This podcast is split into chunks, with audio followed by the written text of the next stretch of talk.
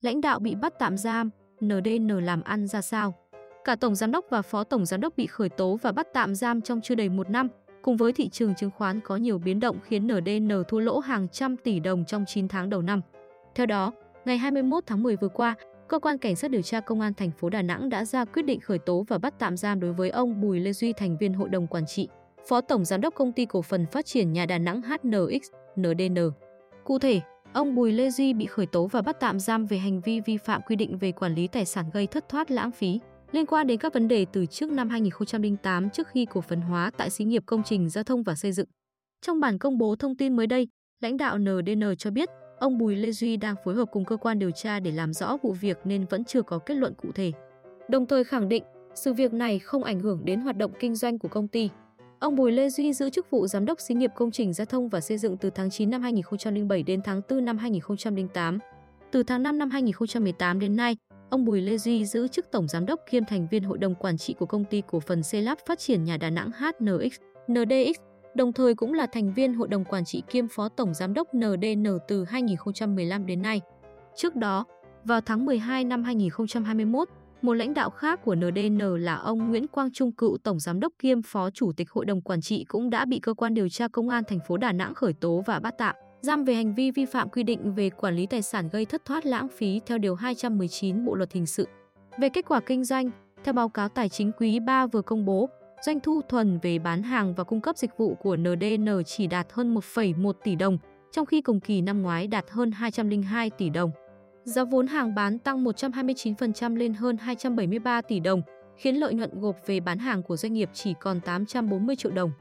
Trong kỳ, doanh thu từ hoạt động tài chính của NDN chỉ đạt hơn 13 tỷ đồng, giảm hơn 76% so với cùng kỳ, trong khi chi phí tài chính tăng hơn 36,6% lên hơn 41 tỷ đồng. Chi phí quản lý doanh nghiệp cũng tăng gần gấp đôi so với cùng kỳ. Đáng chú ý là chi phí bán hàng của NDN trong kỳ này lại bằng không. Đây là điều rất bất ngờ đối với một doanh nghiệp có hoạt động kinh doanh cốt lõi là bất động sản như NDN.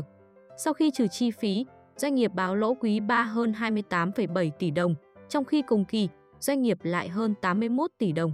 Doanh nghiệp lý giải, lợi nhuận quý 3 giảm so với cùng kỳ là do thị trường chứng khoán có nhiều biến động tiêu cực nên hoạt động đầu tư tài chính của doanh nghiệp không hiệu quả.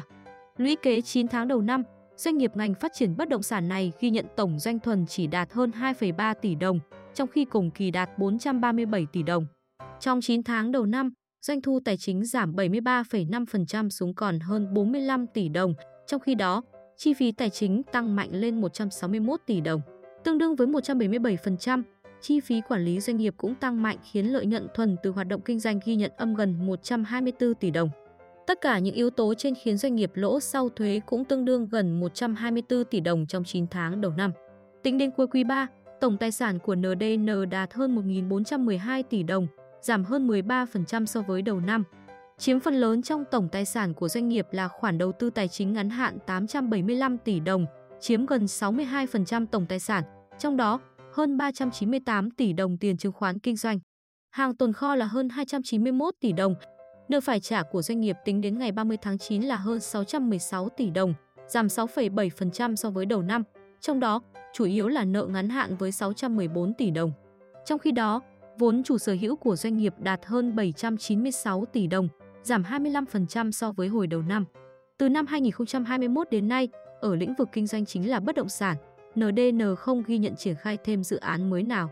Trong báo cáo tài chính quý 3 của công ty cũng chỉ ghi nhận hơn 16 tỷ đồng giá trị dở dang dài hạn tại dự án A2.2 Phan Đăng Lưu.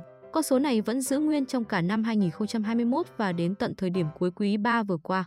Điều này cho thấy NDN đã dồn lực vào kinh doanh chứng khoán và rời xa mảng kinh doanh cốt lõi là bất động sản.